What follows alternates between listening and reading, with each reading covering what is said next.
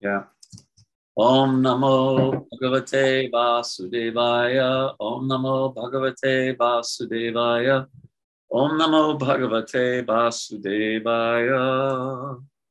Om Jnanatmanandasya Jnananjana Shalakaya Chakshuram Militam Tasmai Shri Guruve Namaha. So, this we are studying Canto 8, chapter 24, and beginning with the first verse. Uh, we just finished the whole pastime of uh, Bali Maharaj, and now we have Matsya Avatar in one chapter. So, Hare Krishna. Shall we begin? So Maharaj Parikshit said, the Supreme Personality of Godhead, Hari, is eternally situated in his transcendental position. Yet, so this is kind of like his doubt, you know, yet he descends to this material world and manifests, manifests himself in various incarnations. His, his first incarnation was that of a fish. O most powerful Sukadev Goswami, I wish to hear from you the pastime of that fish incarnation. Next verse, two verses. What was the purpose for which the Supreme Personality of God had accepted the abominable form of a fish? Exactly as an ordinary living being accepts different forms under the laws of karma. The form of a fish is certainly condemned and full of terrible pain. Oh, my Lord, what was the purpose of this incarnation? Kindly explain this to us, for hearing about the pastimes of the Lord is auspicious for everyone. So he wants to know. It's interesting, right? Uh, why do you think it's abominable to take birth as a fish? They don't. They have a very minimum senses, Prabhuji. Like you know, they don't cannot they cannot understand God or like the way that we think. Well, that's true. They don't have uh, they don't have uh, kirtans and satsangas. Yes, very good. Right. They have a very limited intelligence. Yeah. What else? Well, I, I think with animals in general, as beautiful as they can be, I mean, the existence is probably some uh, rotation of aggression while they're hunting or looking for food, followed by fear when, they're being hunted, or you know, um, it's uh, it just seems rather hellish. you take away all the kind of higher level stuff that we're able to do. It's just yeah, just fear and aggression. Right, right. I mean, you know, I guess you can have a few domesticated fish like you have domesticated, you know, animals. Uh, uh-huh. When you're in the sea or the lake, whatever, um, you can't hide very much from, you know, um, what's that verse? That one living in jivo, jivasya jivanam. That one living entity is food for another. So yeah. whoever is your natural predator is probably also lurking in the uh, in the sea somewhere, and it's hard to hide. You know, I guess some animals when they're on Earth they can at least hide behind something or climb a tree or whatever, um, but it's a lot harder to hide. Um, and even the pets. I mean, I had a little betta fish for a while, and he kind of got sick. I, I, changed his water, and I think shocked his system too much, and uh, you know, he, he wasn't wasn't wasn't good. Yeah. Uh, yeah, I was torn about whether to like like put him out of his misery or or you know, but I didn't do it because it's like, well, maybe I'll get better. Right? and, get the point. And fishing, of course, most fishing is commercial fishing, right? It's just you know, huge, huge numbers at one time. But you know, the the art, uh, the the so-called, it, it's so it's so interesting. Um, how Maya works. Because on one level, right, people say fishing is this great father son bonding. And you can see why, right? You go kind of out into the country someplace and there's not a lot happening unless you bring your phone with you and you know watch a movie or something. But you know, you're you're you know, it's a really good time to talk about life. And you know, you've you've heard that the, you know we see in movies and things that there's a lot of good conversations that happen while fishing. And on the other hand, it's such a demoniac thing. You're putting on this hook, this food, you're, you're tricking the fish into eating it and then ripping the fish fish's mouth and in, in, internal organs apart. Right? Yeah. So it's such a uh, Kali Yuga just, just just uh, um, juxtaposition, right? That on one hand, yes, you're in, you're out in nature, and you know you're talking to friends or whatever, and that's kind of nice on one level, and then you're doing this terrible act- action. Any other thoughts on unfortunate nature of fish? Okay, so then let's uh, continue on to text four. Suta Goswami said, so this is the conversation within the conversation, right? When Maharaj Parikshit, when Parikshit Maharaj thus inquired from Sukadeva Goswami, that most powerful saintly person began describing the pastimes of the Lord's fish, Lord's incarnation as a fish. Sri Sukadeva Goswami said, O king, for the sake of protecting the cows, brahmanas, demigods, devotees, the Vedic literature, religious principles, and principles to fulfill the purpose of life, the Supreme Personality of Godhead accepts the form of incarnations. Um, purport says that the Supreme Personality of Godhead generally appears in various types of incarnations to give protection to the cows and brahmanas. Lord is described as Go Brahmanya Hitaya Cha. In other words, he is always eager to benefit the cows and brahmanas. When Lord Krishna appeared, he purposefully became a cowherd boy, purposefully, and showed personally how to give protection to the cows and calves.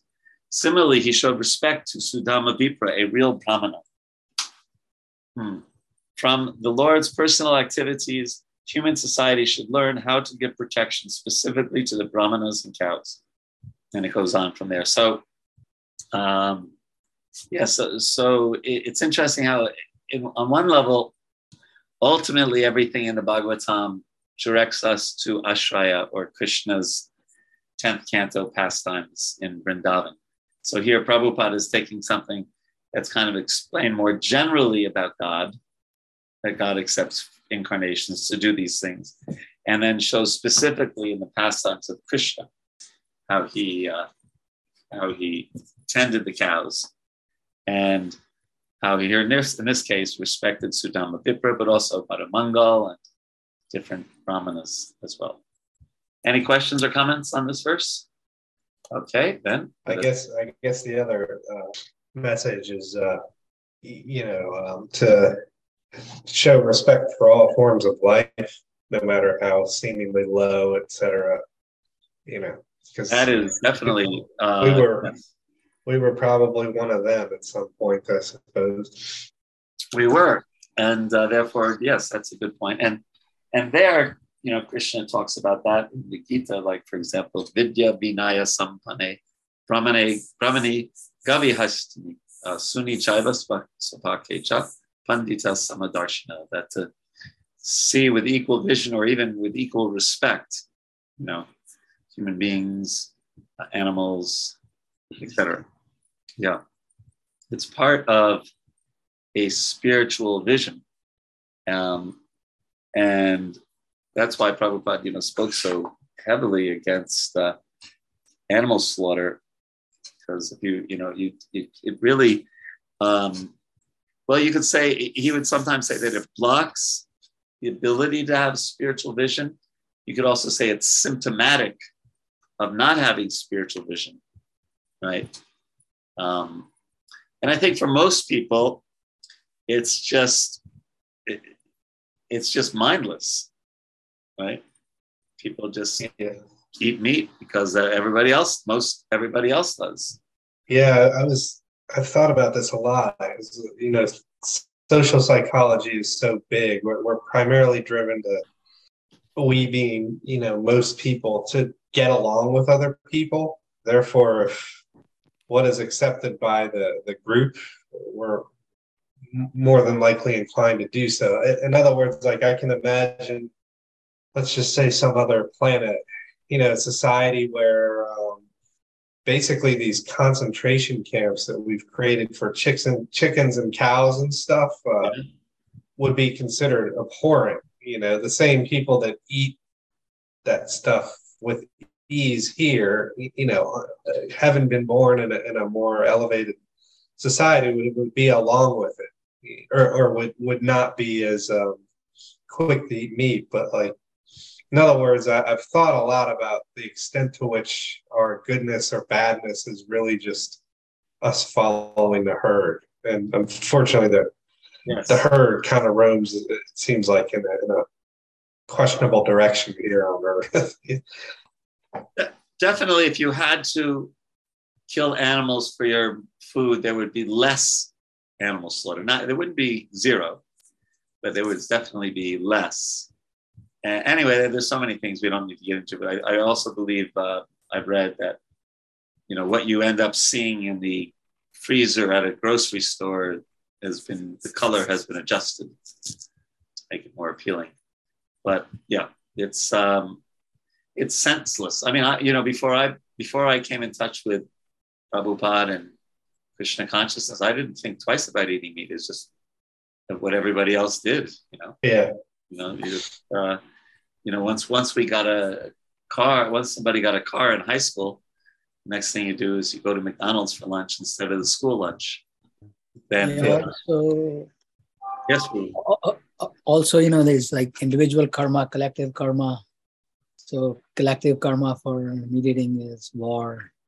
Yeah, yeah th- there are instances where the yes, as for food it is necessary certain places certain societies but o- overall the level at which we're maintaining right now is Yeah, I, I went to graduate school in the Shenandoah Valley in Virginia.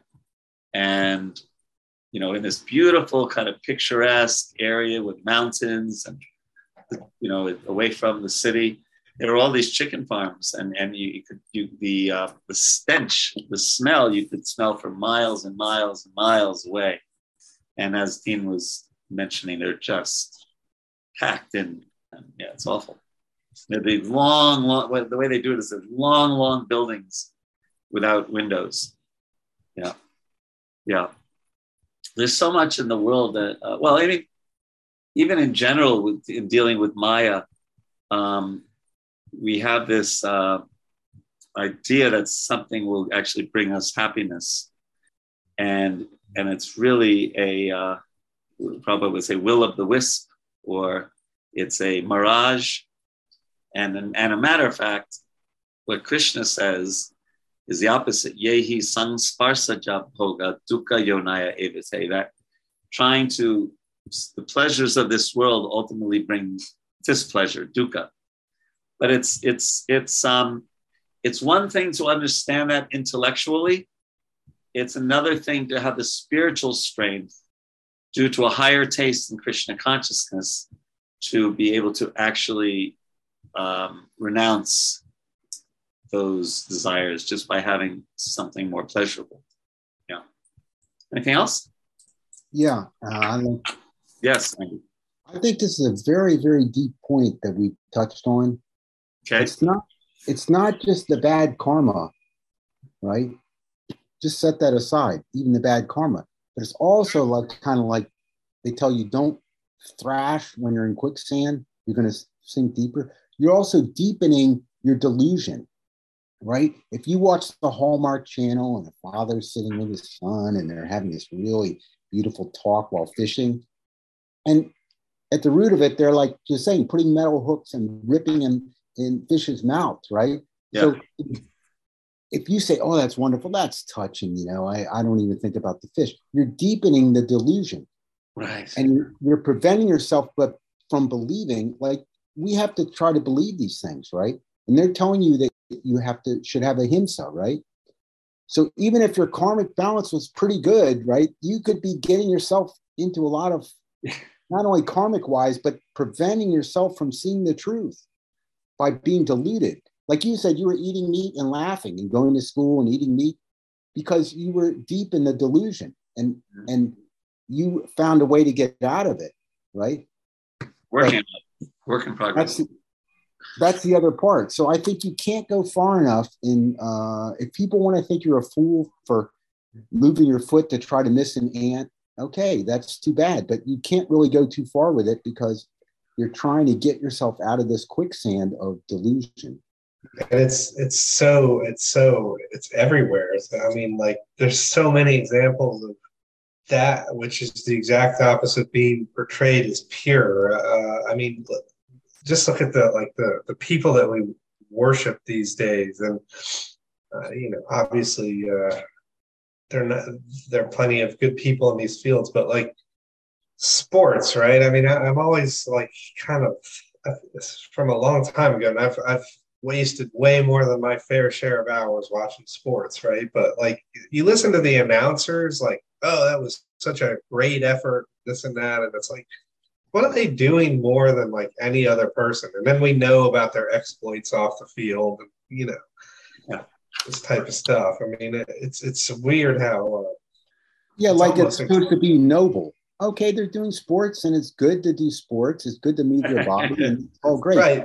There's nothing Isn't this the guy noble that, about it, right? They're doing it. Okay. I like to watch and it. he's a great team player. Wait a minute. Isn't this the guy that held out for like three weeks to, because he needed another 10 million, which yeah. then, yeah. anyway, we're going down a rabbit hole. Yeah. yeah.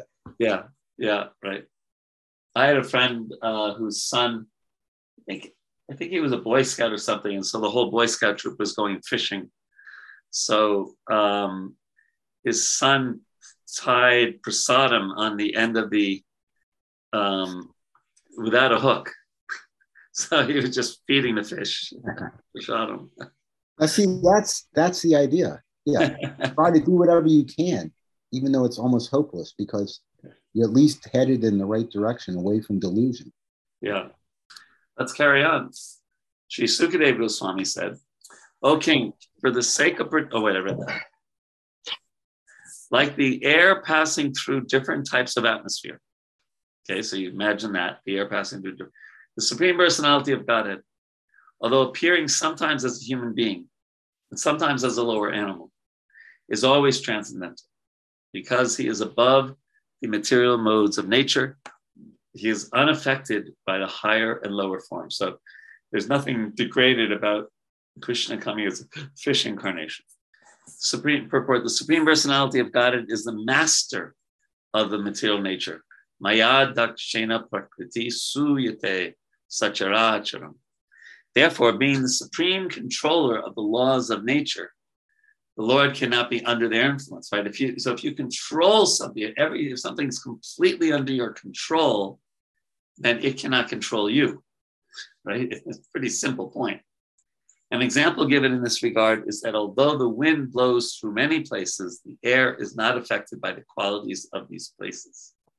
so this is, you know, this is Krishna. He's the controller of the laws of nature, and therefore he's not under their influence.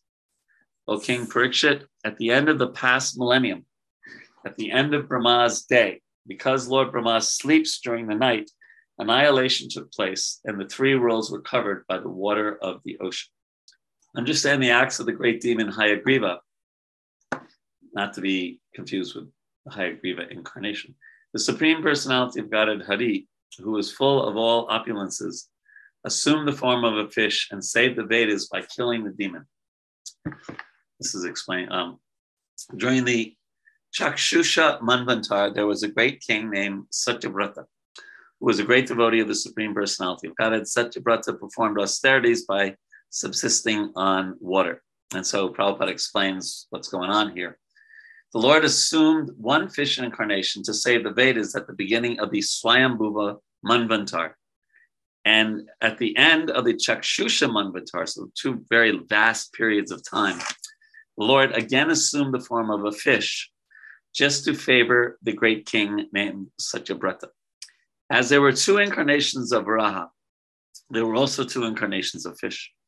The Lord appeared as one fish incarnation to save the Vedas by killing Hayagriva, and he assumed the other fish incarnation to show favor to King Satyabrata. And that's the one we're going to be hearing about now going forward. In this, the present millennium, King Satyabrata later became the son of Vivasvan, the king of the sun planet, and was known as Shraddha by the mercy of the Supreme Personality of God, he was given the post of Manu. So Manu is a, uh, yeah, it's a, it's a position within the higher planets. One day, when King Satyabrata was performing austerities by offering water on the bank of the river Kritamala, Kritamala a small fish appeared in the water in his palms.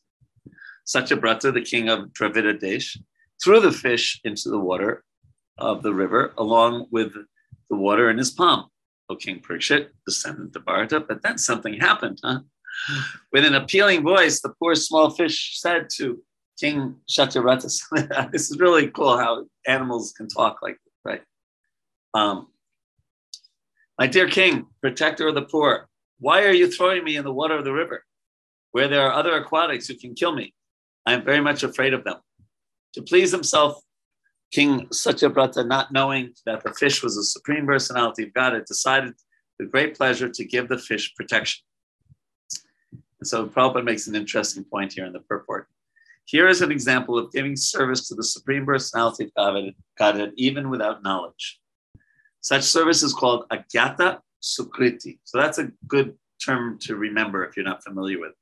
Agyata means unknown, unknowingly, and sukriti means pious activity or, or helpful activity, spiritual activity in a sense. King Satyavrata wanted to show his own mercy, not knowing that the fish was Lord Vishnu.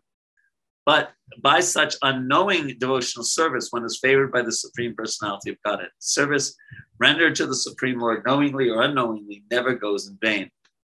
So, can you think of uh, any um, present day kind of Agyata Sukritis? Hare Krishna. Yes, uh, Ananta Rupa. So, Prabhuji, any prasadam one receives yeah. is the mercy of the Lord in the simplest way. And many times, um, you know, people who are uh, who don't know who Krishna is or like to think, you know, they don't believe in God yet, they may receive this through devotees. And of course, the books are there, but then, uh, you know, food is something very basic uh, one can receive from the devotees and it works on their consciousness. Yes, if one takes prasadam, you get like that, uh, and you don't know what it is, but we know it's prasadam. They get benefited spiritually. Yes. And um, uh, basically, we went to this uh, food festival yesterday, Prabhu. There were like a lot of people were coming, but there were only few people who came and touched Bhagavad Gita, and they were inquiring about Bhagavad Gita. So even though they didn't bought the books, but at least they were inquired about Krishna. I feel that they got some sukruti that uh, to understand and learn about Krishna. Yeah, Prabhupada was very liberal. He said if they touch a book, they're benefited. If they read one word, yeah. So yes, and uh, yeah, very good. Any other thoughts on Agyata Sukriti? Mm, this is just a wild guess. People who pass by a Harinam party and hear the holy name may even dance to it. Yeah, they're very, they're very they're they're they're feeling enlivened, and they walk by and they keep walking, but uh, they're getting benefited. Yes, well, Lord, uh, Lord, uh, Lord Chaitanya told Haridas Thakur that. He said, uh, "How can you benefit?" He said, "When you're walking in the forest, chant loudly." He said, and all the non-moving entities like the trees and the grass, etc., will be benefited by hearing your chanting. So yes, very good point. And there are a lot of neophytes come to the temple, Prabhu, unknowingly or knowingly, they do some service to yeah. the senior devotees and like as well as like pure devotees, and like you know paying a small donation, whatnot. And they really don't know what is the purpose of it, but they really get a lot of benefits. Get a lot of benefits. Yeah, very good. Um, I have this two liter bottle of water that I'm trying to make sure I drink every day, but I forgot to fill it up. So give me one minute to go fill this up, and you all can keep talking about Agyata Sukriti. Okay, someone please. Okay, yeah, I have something. Uh, like when I was in Amsterdam during King's Day, it was a big uh, festival of drunkenness. That's what King's Day is. But they had the Hare Krishnas were there, and they they were keeping up really well with all the noise and commotion. And so, in the midst of all that, uh, there were devotees like slipping that in, and people, you know, just seemed like more fun to the people listening. Yeah, that takes that takes real faith on our part that somehow or other, even in the midst of all that, whatever debauchery, yeah, that that that the fact that they're that they're hearing the holy name, or uh, in other circumstances, the fact that they're taking prasadam um, really is, you know, uh, accounting toward their eternal benefit. And, and furthermore, when I was in college in the 1970s, we used to make fun of the Hare Krishnas. we thought they were the most ridiculous dopes around, right? but somehow, many years later, it snuck in and worked on me. Well, there's there's that verse, Yeah. or or at least one verse that I remember from the back of Bhagavatam is something about even if you were joking, if you say that say that name in a joking manner, it still has effect. You know, somebody who uh, may may just see the Hare Krishnas going by, ah, Hare Krishna, you know, and be derisive or or joking. But uh, Prabhupada has instilled in us the knowledge that that's still, you know, what to speak of, uh, my, you know, somebody like me offensive offensive chanting, you know, that's still benefit, even, you know, if it's not with full concentration or attention. Yes. Um, the the uh, what is it? Harama means how horrible in in uh, Urdu language or something like that, and they get benefited by saying that. So yes, and it's it's it's not like some tricky thing. It's just showing the power of bhakti. Mhm. Um, I was listening, you know, earlier, much, much, much, much earlier, probably years ago when we studied. I think it's the second canto. and It said Lord Brahma studied the Vedas three times. So the first time it was, you know, you know, like so many scriptures in the world, they're kind of like, well, how to be happy in this world and live a peaceful life. So kind of a karma kanda reading. And then the second time was the Jnana kanda reading, the the you know uh, impersonal, you're not this body, and the Upanishadic and all that.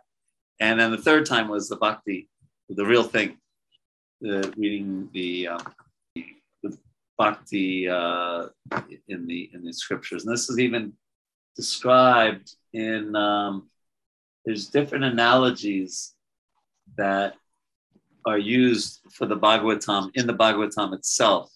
One is like a, uh, a, a, lamp. One is like the, uh, the sun. And then the third one is like a uh, the nectar from a wish fulfilling tree. Nigama golitam phalam. And that third one is is the full presence of bhakti in the Bhagavatam. Okay, so Can I can I say just one thing that came to mind with this verse? yes, Um, even though the the king he didn't know it was Vishnu, but because because the fish spoke to him, he must have thought, you know, there's got to be something going on here. I better just play along. yeah, yep, something going on. Especially now, we're going to hear about what else happened that is uncommon. So let's uh, let's hear that. Let me turn off my ringer here. Um, the merciful king, being moved by the piti- pitiable, pitiable words of the fish, placed the fish in a water jug and brought him to his own residence. But in one night, that fish grew so much that he could not move his body comfortably in the water of the pot. He then spoke to the king as follows Oh, my dear king, I do not like living in this water pot with such great difficulty. Therefore, please find some better reservoir of water where I can live comfortably. Then, taking the fish out of the water pot, the king threw him into a in a large well. But within a moment, the fish developed to the length of the th- of three cubits. The fish then said, "My dear king, this reservoir of water is not fit for my happy residence. Please give me a more extensive pool of water, for I have taken shelter of you." O Maharaj Parikshit, the king took the fish from the well and threw him in a lake. But the fish then assumed a gigantic form exceeding the extent of the water. The fish then said, O king, I am a large aquatic, and this water is not at all suitable for me. Now kindly find some way to save me. It would be better to put me in the water of a lake that will never reduce. When thus requested, King Satyabrata took the fish to the largest reservoir of water. But when that also proved insufficient, the king at last threw the gigantic fish in the ocean, which is where he was going to put it in the beginning, right? While being thrown in the ocean, the fish said to King Satyabrata, O oh, hero, in this water there are very powerful and dangerous sharks that will eat me. Therefore, you should not throw me in this place. After hearing these sweet words from the Supreme Personality of God in the form of a fish, the king, being bewildered, asked him, Who are you? Finally, who are you, sir? You simply bewilder me. My Lord, in one day you have expanded yourself for hundreds of miles, covering the water of the river and the ocean. Being thus, uh, before this, I have never seen or heard of such an aquatic animal. My Lord, you are certainly the inexhaustible Supreme Personality of Godhead Narayan, Shihari. It is to show your mercy to living entities that you have now assumed the form of a, aquatic. Oh, my Lord, Master of the creation, maintenance and annihilation, O best of the enjoyers, Lord Vishnu, you are the leader of, and destination of surrendered devotees like us. Therefore, let me offer my respectful obeisances unto you. All your pastimes and incarnations certainly appear for the welfare of all living entities. Therefore, my Lord, I wish to know the purpose for which you have assumed this form of a fish. Oh, my Lord, possessing eyes like a petals of a lotus. Who has a petals of a lotus? That's Krishna, right? The worship of the demigods who are in the bodily concept of life is fruitless in all respects, but because you are the supreme friend and dearmost super soul of everyone, worship of your lotus feet is never useless. You have therefore manifest your form as a fish. And then the purport Prabhupada goes on to talk about the, uh, the problems with worshiping uh, demigods. And he could make this distinction, he, you know, because demigod worship obviously was very, very common in those in that time. But he could make this distinction between personality of Godhead and um, his chelas, his uh, persons that he uh, that work under under him.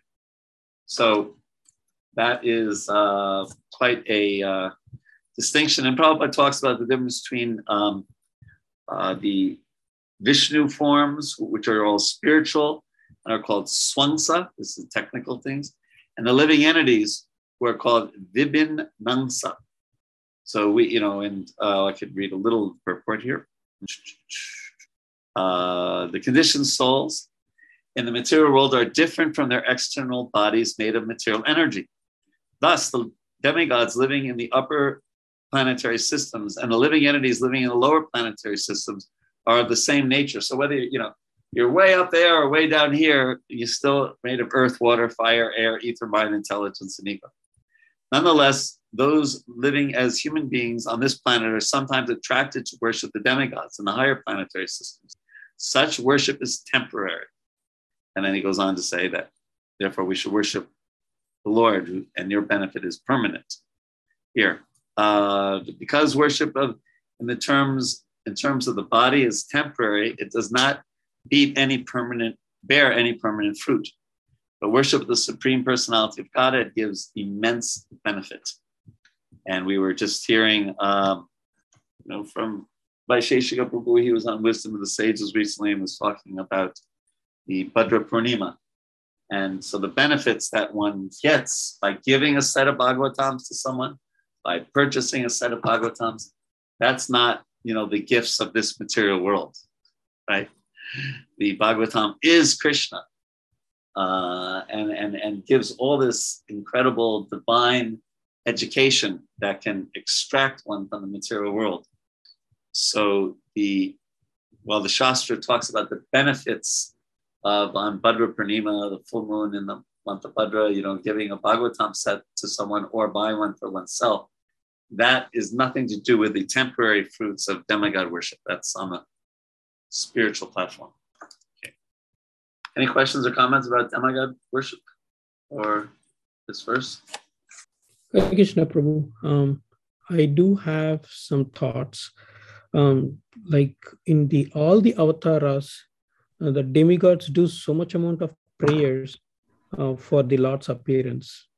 They just go with the trouble and then like they basically do a lot of offerings and then like God agrees that like I'm going to come here and come this way. And the signi- like I'm just trying to understand what is the significance of this Matsya avatar. There was no prayers. Lord Himself mercifully appearing to protect the living beings. Is there is any Acharya's comments on the Prabhuji? Well, there was the earlier incarnation of Matsya was to save the Vedas, right? That had been stolen by Hayagriva. So that's clear. But let's read, let's let's listen on and see what's said at the end of this chapter about that, because that's a question that Satyavrata just asked. Like, why, what are you doing? Why are you here? But in the previous Manvantara, it was quite clear, right? To, to save the Vedas. uh, I do have one more also, Prabhu, uh, is that like Supreme Lord is uh, asking a shelter of a king. Um, and like in the previous avatar, it was a clear plan that like, you know, he wants to subdue um, uh, Bali Maharaj. And like he's asking something here, uh, asking a protection of a normal king is, uh, is something bewildering to me because is it to glorify this king or like um, is there is any other significance to it well i'd have to check uh, if there's anything that's said but he's not a normal king obviously because krishna just appeared to him you know in the form of an incarnation so he's must be a great devotee that's that's for certain um, but beyond that i don't want to spe- i have some thoughts but they would be speculation so i don't want i um, but you know, Krishna relates to his devotees. Yayatamam, that, that's not a speculation. He says, Yayatamam prapadyante tam sataiva pajamiham. I relate to my devotee in, ways that he can also offer bhakti back to me. So he's certainly doing this for the benefit of Satyavrata. Um, yes, and, and it's also it's a pastime, it's a rasa between them, right? Well, you know, this is this is brought to its highest perfection in in um, in Vrindavan, right, where in the tenth canto, where Krishna is subservient to his mother and father. Uh, he's chastised by the gopis. He's defeated in sports by his friends. And still, he's the supreme personality of God, and from whom material universes come out of the poor skin holes of the poor of his, you know. So it's it's also a way to exchange love with his devotees. Okay. Thank you, bro. Okay. So let's go on to text 31. I'll share the screen. Sukadev Goswami said, when King Satyabrata in this, uh, when King Satyabrata spoke in this way, the Supreme Personality of Godhead, who at the end of the Yuga had assumed the form of a fish to benefit his devotee. Well, here we go. He came to benefit his devotee, enjoy his pastimes in the water of in, inundation, responded as follows. So he went to, he came to enjoy his pastimes in the water and to benefit Satyavrata. The Supreme Personality of Godhead said, okay, who can subdue your enemies? On the seventh day from today, the three worlds, Bhu, Bhuva, and Swaha, will all merge into the water of inundations. This must be at the end of Lord Brahma's day. When all the three worlds merge into the water, a huge boat sent by me will appear before you. So this is like it, it does sound a little bit like uh, the biblical um, story, doesn't it? Thereafter, O king, we shall collect all types of herbs and seeds and load them on that great boat, Noah's Ark, right? Uh, then, accompanied by the seven rishis and surrounded by all kinds of living entities, you shall get aboard that boat, and without moroseness, you shall easily travel with your companions on the ocean uh, of inundation, the only illumination being the effulgence of the great rishi. So here he's he's showing he's incarnating to give Satyavrata these instructions.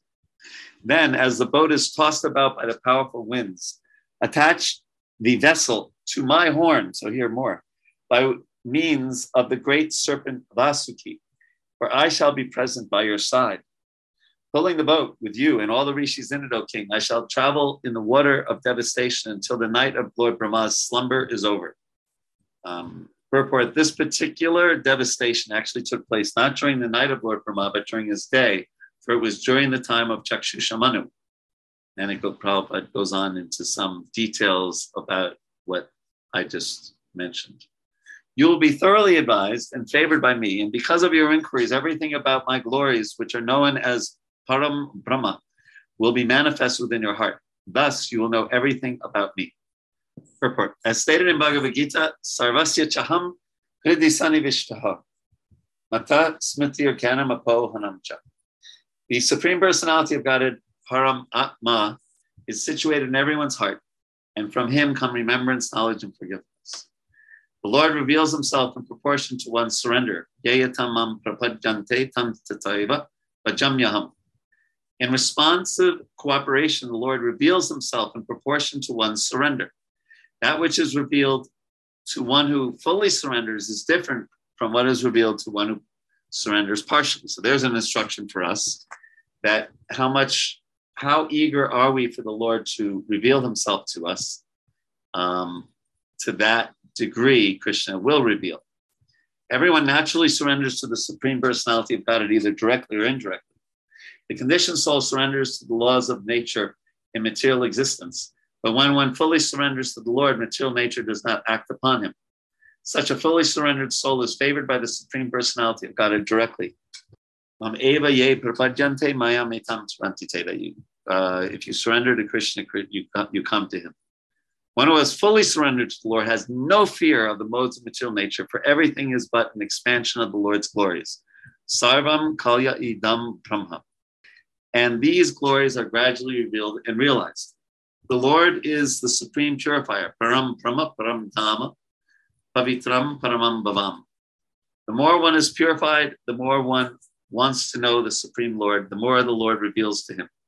Full knowledge of Brahman, Paramatma, and Bhagavan is revealed to the pure devotees. The Lord says in Bhagavad Gita, Tesham evanukam partam aham jam tamaha dasamya yatma bhavashto pena bhashvata. Out of compassion for them, I dwelling in their hearts destroy with the shining lamp of knowledge the darkness born of ignorance. So we've talked about this before the whole idea of sincerity of purpose and having a strong desire to please God, to be with Him, to associate with Him, to associate with His devotees. It's that is what Krishna reciprocates with us. And that is a manifestation of our supreme, of our free will. Any questions or comments on this point? Of course, it's something we've talked about many times. But I do have kind of a question. Okay. I guess a philosophical question. I mean, life is so difficult, right? And just we carry around these worries because there's so many you have to make decisions and judgments, and it seems like very difficult all the time. It just never stops coming, right? Yeah. Which is bad enough. But then I start to wonder is this surrender? It sounds so simple and easy. Yeah, you just put up your hands. I surrender to Krishna. But maybe is it harder than actually dealing with with life to really truly surrender? It might be even harder than that. Well, that's a great question. yeah. Harder is an interesting word. Um, and, you know, this is where we, we can look at things from different angles of vision. Yes, it's very, very hard because for so many lifetimes we've turned our back on Krishna. We just went like this, right? Had nothing to do with him. And so that's become a conditioning within us. And and we have these five senses eyes, ears, nose, etc. And they are so conditioned um, to look out in the world and think of it subtly or grossly that it's meant for my enjoyment, right? And we've really conditioned ourselves, even in this lifetime. And then to turn that ship around and to want to please the senses of the Lord instead of our own senses and to see to when when we see beauty to think of krishna instead of oh that's so pleasing to my eyes to see that beauty um, etc all you know we could go through that for each of the senses um, so in one sense it's really hard because it cuts away at our our whole purpose of being in the material world that we we want to be in the center we want to be the enjoyer we envy krishna who the, who the heck does he think he is being the controller and the enjoyer. So on one level, it's really, really hard, like you said, Andy. Um, uh, and then on another end, is it any harder than living in the material world? I don't know about that, because the other half of the equation is there that Krishna reciprocates with our effort. And we feel this inner peace, we feel this inner satisfaction. We, um, we get a higher taste. Param dristva in Sanskrit. Literally, param means higher and dristva means taste. So then, because Krishna helps us and gives us a taste, then it becomes like super easy. And that's what's so interesting about this verse. Um, the Prabhupada quotes in the purports. Let me uh, highlight that because it's such an important verse. It's uh, here. Such a fully surrendered soul is favored by the Supreme Personality of Godhead. Mam eva ye prapadyante mayame tam tarantite. So let's look at that verse. Daivi hiesha gunamayi mamamaya daratyaya. So um, the three modes of material nature are duratyaya, very difficult to overcome. So this first part is saying that my illusory energy, these first two lines, is very difficult to overcome. And then the next two lines say, but it's really easy. what? Wait a second, is it difficult or easy? So the, the, this divine energy of mine, consisting of the three modes of material nature, so material energy, is difficult to overcome. But those who have surrendered unto me can easily cross beyond it. So isn't that when you think about the juxtaposition of those words, it's it's crazy. I mean, you know, not crazy, but you don't even crazy in the positive sense that, oh, it's so difficult to overcome. Oh, but it's very easily. what? Wait, wait, which one is it? Is it difficult or is it easy? I'm confused. So that's a great verse that shows, yes, just by our own muscle and by our own um, efforts, it's very difficult to overcome. But when we get Krishna's help, it becomes easy. So, in that sense, it's so much easier than dealing with all the ups and downs of this world. And therefore, Prabhupada would say things like, just give this one lifetime to Lord Chaitanya. How does that, Andy? Does that work for you? Yeah, yeah, that's pretty good. That helps. I still think they're very similar in how they work, um, but you have to learn to. In the level of difficulty?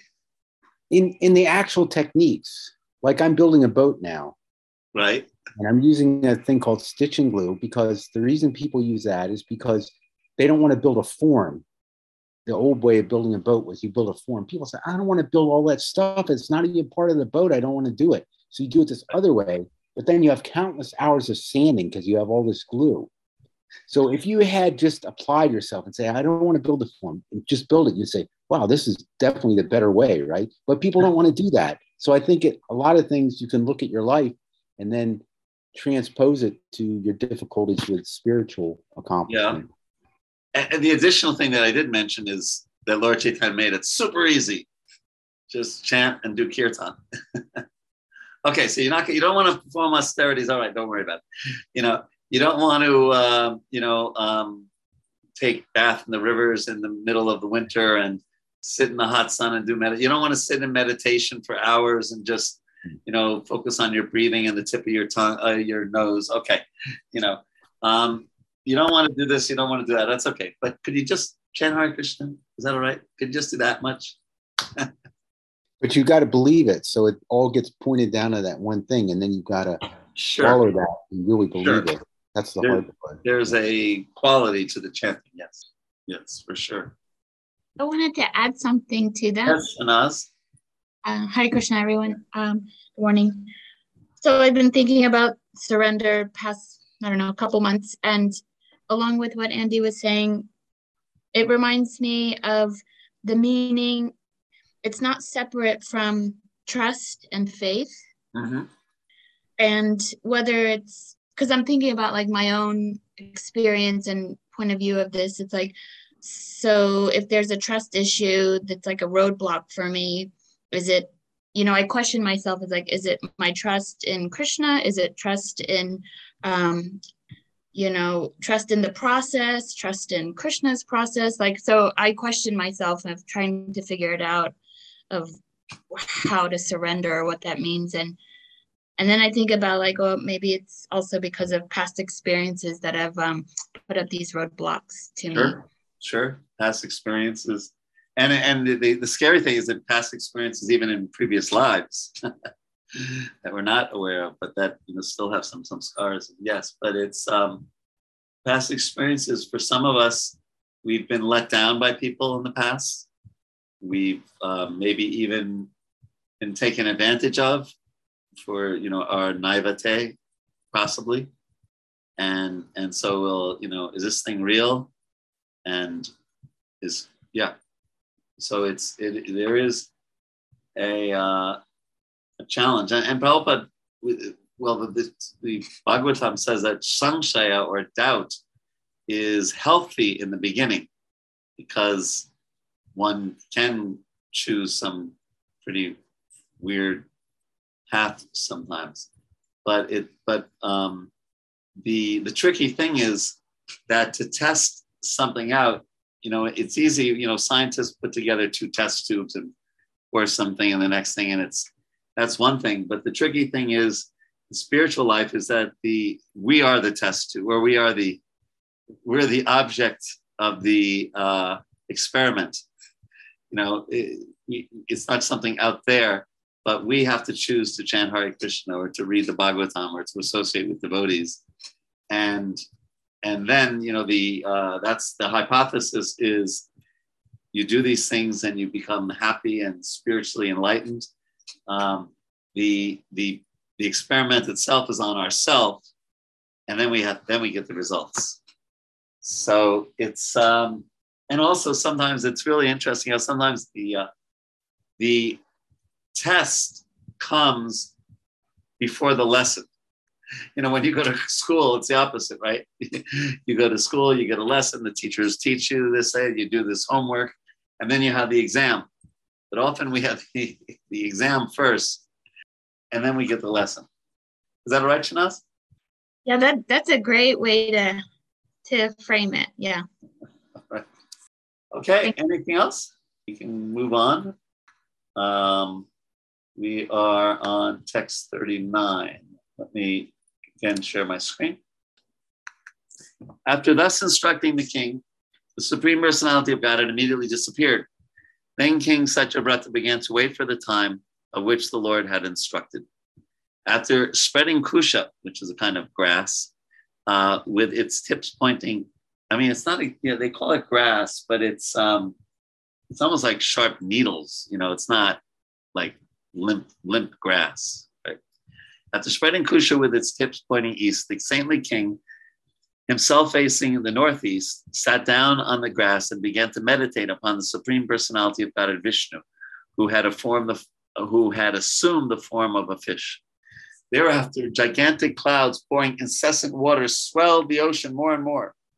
Thus, the ocean began to overflow unto the land and inundate the entire world. As Satyavrata remembered the order of the Supreme Personality of God, he saw a boat coming near him. Thus, he collected herbs and creepers, and accompanied by saintly Brahmanas, he got aboard the boat. The saintly Brahmanas, being pleased with the king, said to him, O king, please meditate upon the Supreme Personality of God Keshava he will save us from the impending danger and arrange for our well being. Thus, while the king constantly meditated upon the supreme personality of Godhead, a large golden fish appeared in the ocean of inundation. The fish had one horn and was eight million miles long. Woo. Following the instructions formally given by the supreme personality of Godhead, the king anchored the boat to the fish horns using the serpent Vasuki as a rope. Thus, being satisfied, he began offering prayers to the Lord. The king said, By the grace of the Lord, those who have lost their self knowledge since time immemorial and who became and who because of this ignorance are involved in a material conditioned life full of miseries obtain the chance to meet the lord's devotee. I accept the supreme personality of god as a supreme spiritual master. Uh, Prabhupada writes that the supreme personality of god is actually the supreme spiritual master guru. Supreme Lord knows everything about the sufferings, suffering of the conditioned soul, and therefore he appears in this material world, sometimes personally, sometimes as an incarnation, and sometimes by authorizing a living being to act on his behalf. Okay, so sometimes as an incarnation, sometimes um, personally coming, like as Krishna, and sometimes authorizing people like Prabhupada, etc., to act on his behalf. In all cases, however, he is the original guru, spiritual master, who enlightens the conditioned souls who are suffering in the material world. Now, imagine if we were really convinced and really thought that Krishna, this sentence up here, the second one, the Supreme Lord knows everything about the suffering of the conditioned soul.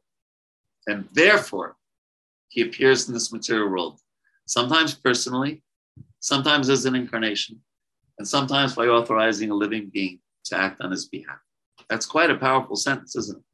If we had that full faith, oh, I'm going, you know, because sometimes we're going, I, I know for myself, I'm going through something and, and I just think, oh, nobody understands what I'm going through. And here it says, Krishna totally understands, totally gets it. Right? And and we've become so fortunate um, to come in contact with Krishna in this way through one of those three through devotees, through Krishna himself and his incarnations.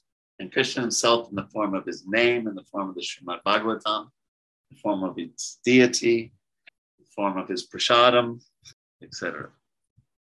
Quite a nice, uh, nice statement there. Any uh, questions, comments? Okay. Hare Krishna, Prabhu. Yes, Nandimukhi Devi. Hare Krishna. I just have a side note on this.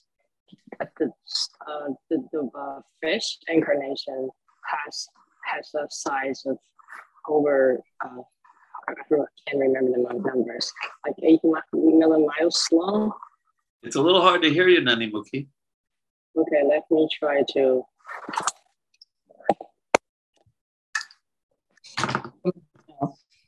Don't we don't hear you at all now. Okay. Could you hear me? Yeah, now it's loud and clear. Okay, nice. Thank you.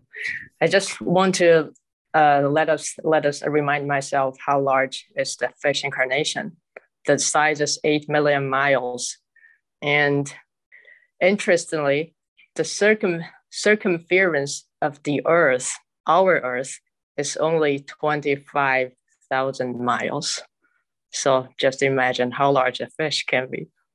Yeah, and um, and how that takes place is uh, there are you know uh, Sadaputa Prabhu would sometimes talk about how uh, fourth dimensional space is being referred to in in these kind of um, uh, lot, but the, the the idea the you know the de- we could get into the details and how does the Bhagavatam figure that one out um, he he he's you know for him he easily reconciles it by saying it's not necessarily the length like we consider, but the, but in the fourth dimension, which I'm not exactly you know that's that's beyond my pay grade. But the but the idea of undantarastam paramanu charantarastam, and uh, that God can become bigger than the biggest and smaller than the smallest. And we remember we talked about the um, 27 sextillion the this is a total guesstimate, right? But 27 sextillion uh, uh, number of planets in our is was it in our universe? I think it was in our universe. So you know, that's that's not that's just you know what what um, modern science is saying. That's not you know uh, from the Bhagavatam. Um, I'm just trying to see if I have. Uh, no, I don't. Oh, oh yeah, there it is. Um, and then, you know, I was reading also, you know, uh, it, and it's not like to just, you know, bash science. Well, first of all, I'll just show you this real quickly. Um, you might remember, I think I showed you this PowerPoint. Um, that's the Hubble spacecraft, not even the uh, the Webb, Jim Webb, but yeah, here we are. Um, approximately 200 billion galaxies in our universe, approximately 100 billion planets in our galaxy. So, how many planets in our universe? Uh, that's 21 sextillion. and that's just, these are just guesses. Uh, and remember, I said that if you count from one to a billion just out loud, it takes 31 years. Just to give us, us some idea what, what a bil- the number of billion is. Uh, and then it says that, you know, um, that the total universe, um, one mustard seed is compared to one universe. So, you know, things are just so vast in, in this world. Um, and then I was also reading, and I think it was in the Washington Post, that, uh, you know, the, the new um, photos from the James Webb uh, telescope um, were not what people were expecting. and now um, scientists are coming up with all kinds of suggestions. They're not they're they're sent they're writing as quickly as they can, and not even sending them to um, uh, what is it called uh, peer reviewed uh, uh, journals first. So, without getting into science scientist bashing too much, it, it, you know it's so many things are a guessing game, and if they come up with another telescope that is much more powerful than the James Webb one, then you know, yeah, like that. Yes, uh, Dean. Yeah, I remember um, uh, a long time ago reading one of Prabhupada's uh, purports about this kind of stuff, and unfortunately, I, you know, I'm, I'm obviously severely paraphrasing, but um, I remember him saying that something along the lines that the stories are effectively timeless. You know, they're they're matriculated throughout all all the universes, and you know, they don't necessarily. I think he was even talking about uh, one of the individual battles that was being described. He was like, it, the battle he said was, was timeless. It's it's kind of everywhere. In, in, other words, it's it's beyond our yeah senses, and, and yes, to like try to fit it into our history and either uh, deny or you know to reject it based on that. You know, he's I think kind of saying like, remember, we're we're so limited in our comprehension that the knowledge takes these these forms, which uh, I think you get my point. Yes, yes, definitely get the point. Yes, yeah, um, yeah. Mm-hmm. Are there any other thoughts on this? Krishna Prabhu. My thoughts are as soon as I heard uh, this is not limited to the just to, uh, um, um, like earth. Uh, he the when the um, dissolution happens, it's happening from Bhur Bhuvasvaha. So all the three um, lokas are getting dissolved, and then like uh, during that time only that uh, Matsya incarnation is coming up. So he should be just covering uh, the causal ocean he's talking about is not our uh, sea that in the earth. It is something like overall causal ocean, like you know the Milky Sky that's that's my understanding. So the, yeah, the cause, that's a good point. The causal ocean is much huger than any. I mean, it's it's yeah, it's unlimited. Here's you know just the headlines. Webb telescope is already challenging what astronomers thought they knew. Isn't that really shocking that the scientists have to revise their estimations? I mean, that's unheard of. yeah, and uh, here's a picture of one of the things. But yes, it's uh, yeah, Okay, let us sally forth. Text 47. I'll share my screen so you can look. Um, in hopes of becoming happy in the material world, the foolish conditioned souls perform fruitive activities that result only in suffering. We talked about that earlier today. If we, if only we were like fully convinced of that sentence, but by rendering service to the, and this next sentence especially, by, by rendering service to the Supreme Personality of God, one becomes free from such false desires for happiness. May my Supreme Spiritual Master, excuse me, cut the knot of false desires from the core of my heart. That would be a beautiful prayer to memorize. Prayer of Satyavrata. Isn't it beautiful? Um, then Prabhupada writes in the purport, well, he basically paraphrases that, uh, that verse. One who wants, so Satyavrata continues, one who wants to be free from material entanglement should take to the service of the Supreme Personality of Godhead and give up the contamination of ignorance involving pious and impious activities. Thus, one regains his original identity, just as a block of gold or silver sheds all dirt and becomes purified when treated with fire. May that inexhaustible Supreme Personality of Godhead become our spiritual master, for he is the original spiritual master of all spiritual masters Purport. In human life, one is uh, in human life, one is meant to undergo austerities to purify one's existence. Tapo divyam putraka yena satvam sudyet. That's a famous, famous verse by um, um, not Priyabrata, by uh, Lord Rishabhadev. Rishabhadev, thank you. Because of contamination uh, by the most material nature, one continues in the cycle of birth and death. Karna gunasangosya Sad Asad Yoni Janmashu. So that's another famous verse that we can just, so that you're familiar with it. Um, living entity and material nature thus follows the ways of life in so called enjoying the three modes of nature. This is due to his association with that material nature. Thus, he meets with good and evil and various species of life. Okay. Therefore, the purpose of human life is to purify oneself of, the, of this contamination so that one can regain his spiritual form and not undergo this cycle of birth and death. The recommended process of decontamination is devotional service to the Lord. There are various processes for self realization, such as karma, jnana, and yoga, but none of them is equal to the process of bhakti, of devotional service. Hmm. Um, and if we skip ahead here, the word varnam refers to the luster of one's original identity.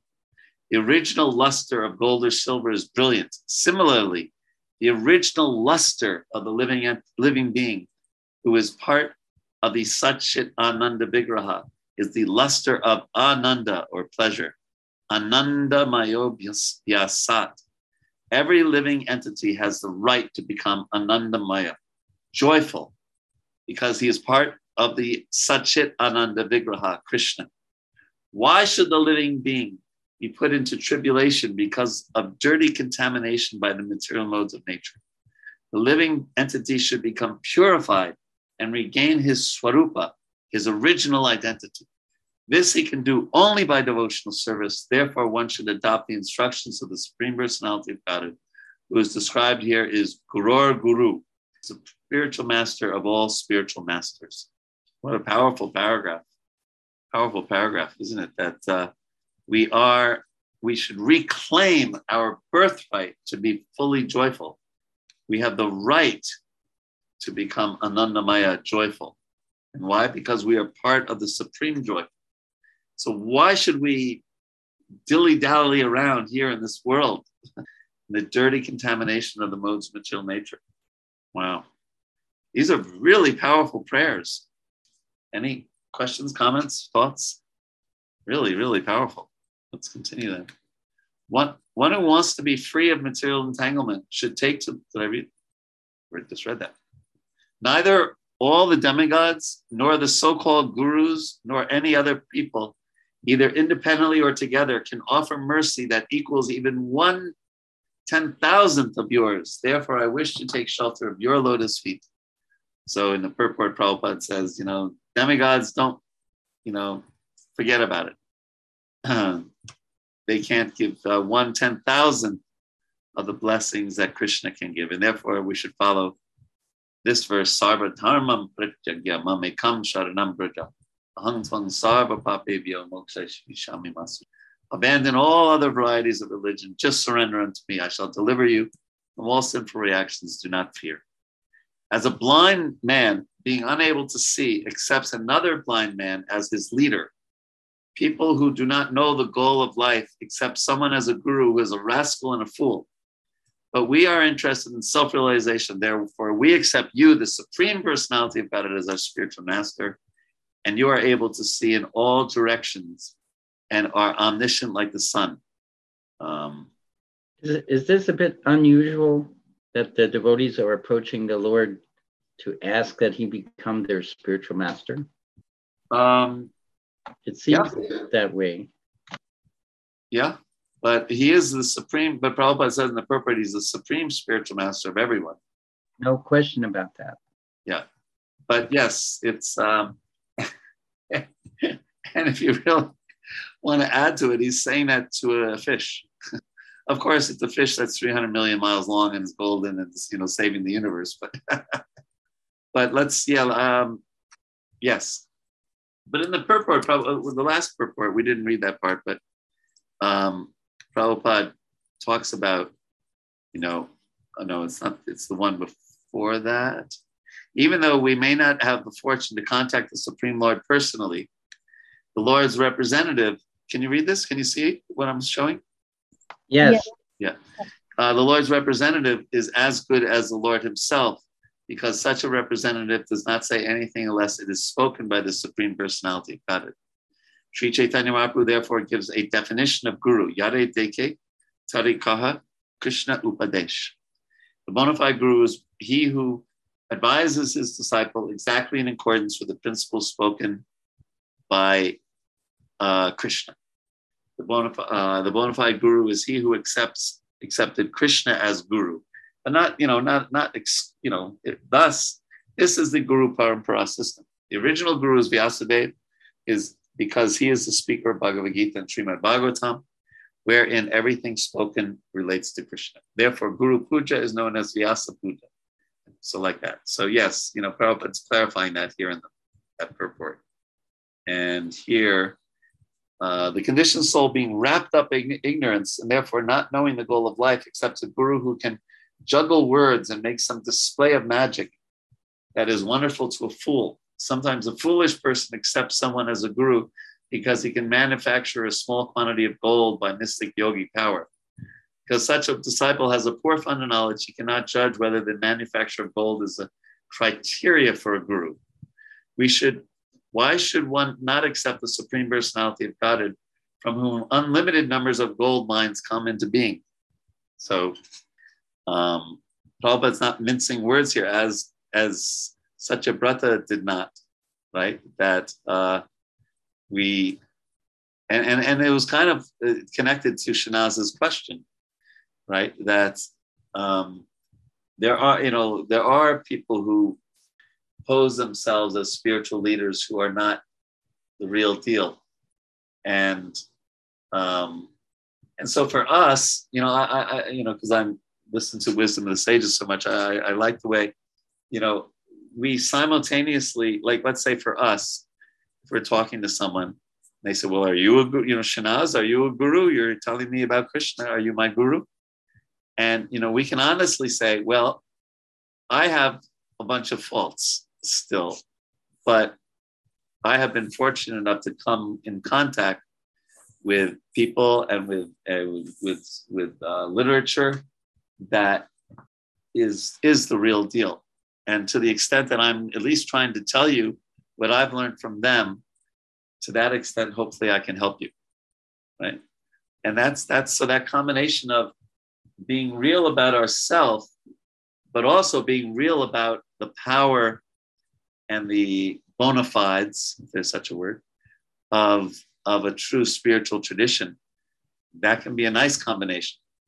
And it also means that there's some responsibility, not like responsibility like some burden. You know, sometimes we use that word responsibility like it's, you know, carrying 500 rocks on our back in a bag but the, the ability to respond is there. And so, well, you know, as Raghunath would say, we are dent- we may be dented cans, but we don't we shouldn't remain dented cans. We should fix our dents and by the mercy of Krishna and spiritual master. Any further thoughts on that?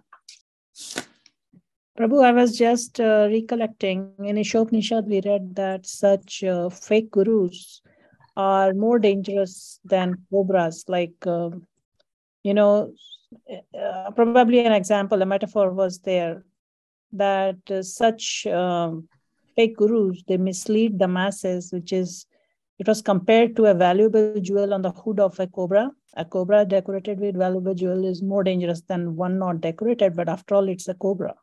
So, uh, uh, proper uh, you know uh, research or proper resources should be consulted uh, here all over Srila Prabhupada, you know, in relevant verses, uh, you know, in the in the Prabhupada books, he identifies who is a bona fide guru. And here Satyavrata is dealing directly with the Supreme Lord, um, you know, the fish incarnation. So of course he's offering prayers directly to him. He's the Supreme Guru. Yes, yes, yes. So, um, yeah, Srila Bhakti Siddhanta Saraswati Thakur, Prabhupada's guru, used to say that you know there's there's two basic categories of human beings, you know, the cheaters and the cheated, um, and it's just the nature of the material world. So, let's if we put this in the positive, we've become so fortunate to come in contact with something that's you know a real deal. That doesn't mean some people who's, who are devotees don't have uh, their shortcomings and things like that. But as long as they're not changing the teachings of the Bhagavatam or the teachings of Srila Prabhupada, then, then they can still, we can still, with, despite our dented canness, we can still help others. So let's see, we have five minutes left. Um, we could try, we could finish this canto probably. Um, let's see, what were we? Maybe we can. Okay, so fifth, we were on 50. let's read through it and then we can see we have time to go back to the purports. So that was 51. A materialistic so called guru instructs his materialistic disciples about making money, economic development, and enjoying your senses, sense gratification. And because of such instructions, the foolish disciples continues in materialistic existence of ignorance. But your lordship gives knowledge that is eternal, and the intelligent person receiving such knowledge is quickly situated in his original constitutional position. And Prabhupada says, the so-called gurus instruct their disciples for the sake of material profits. I have a story to tell, but let's do it. Okay. My Lord, you are the supreme well-wishing friend of everyone, the dearmost friend, the controller, the super soul, the supreme instructor, and the giver of supreme knowledge and the fulfillment of all desires. But although you are within the heart, the foolish, because of lusty desires in the heart, cannot understand you. O Supreme Lord, for self realization, I surrender unto you, who are worshipped by the demigods as the supreme controller of everything. The demigods are devotees, just not necessarily pure devotees. By your instructions exposing life's purpose, kindly cut the knot from the core of my heart and let me know the destination of my life. Sukadev Goswami continued, when Satyabrata had thus prayed to the Supreme Personality of Godhead who assumed the form of a fish, the Lord, while moving in the water of inundation, explained to him the absolute truth. The Supreme Personality of Godhead thus explained to King Satyavrata the spiritual science known as Sankhya Yoga, the science by which one distinguishes between matter and spirit. And, and in other words, Bhakti Yoga, ultimately, along with the instructions contained in the Puranas, the old histories, and the Samhitas. The Lord explained himself in all these literatures. While sitting in the boat, King Satyavrata, accompanied by the great saintly persons, listened to the instructions of the Supreme Personality of God in regard to self realization. These instructions were all from the eternal Vedic literature, Brahma. Thus, the Lord and sages had no doubt about the absolute truth. At the end of the last inundation, during the period of Swayambhuva Manu, the Supreme Personality of God had killed the demon named Hayagriva and delivered all the Vedic literatures to Lord Brahma when Lord Brahma awoken, awakened from sleeping. King Satyavrata was illuminated with all Vedic knowledge by the mercy of Lord Vishnu, and in this period he uh, has now taken birth as Vaivasvata Manu, the son of the sun god. This story concerning the great king Satyabrata and the fish incarnation of the Supreme Personality of God and Vishnu is a great transcendental narration. Anyone who hears it is delivered from the reactions of sinful life. One who narrates the description of the Matsya incarnation in King Satyavrata will certainly have all his ambitions fulfilled, and he will undoubtedly return home back to Godhead. Woohoo! I offer my respectful obeisances unto the Supreme Personality of Godhead, who pretended to be a gigantic fish, who restored the Vedic literature to Lord Brahma, and Lord Brahma awakened from sleep, and who explained the essence of Vedic literature to King Satyavrata and great saintly persons. Prabhupada writes that this commentation has been finished in our New Delhi Center today, the 1st of September, 1976, which was also the day he was born, 1st of September, 1896. The day of Radhastami, of course, so, the, so by the lunar calendar was Radhastami. By the grace of the Supreme Personality of Godhead and the Acharyas, Srila Narottama Das Thakur says, Tandera Charana Sevi Bhakti Sanevas, Janame Janamehoi Eyapilas. I am attempting to present Srimad Bhagavatam in the English language by the order of my spiritual master, Srimad Bhakti Siddhanta Saraswati Thakur. And by his grace, the work of translation is gradually progressing, and Europeans and American devotees who have joined the Krishna consciousness movement are helping me considerably. Thus, we have expectations of finishing this great task before my passing away. All glories to Sri Guru and Gauranga and of the eighth. Jai. Wow. Okay. So our time is up for this week, and we will begin the ninth canto next week. Thank you. Hare Krishna. Hare Krishna. Hare Krishna.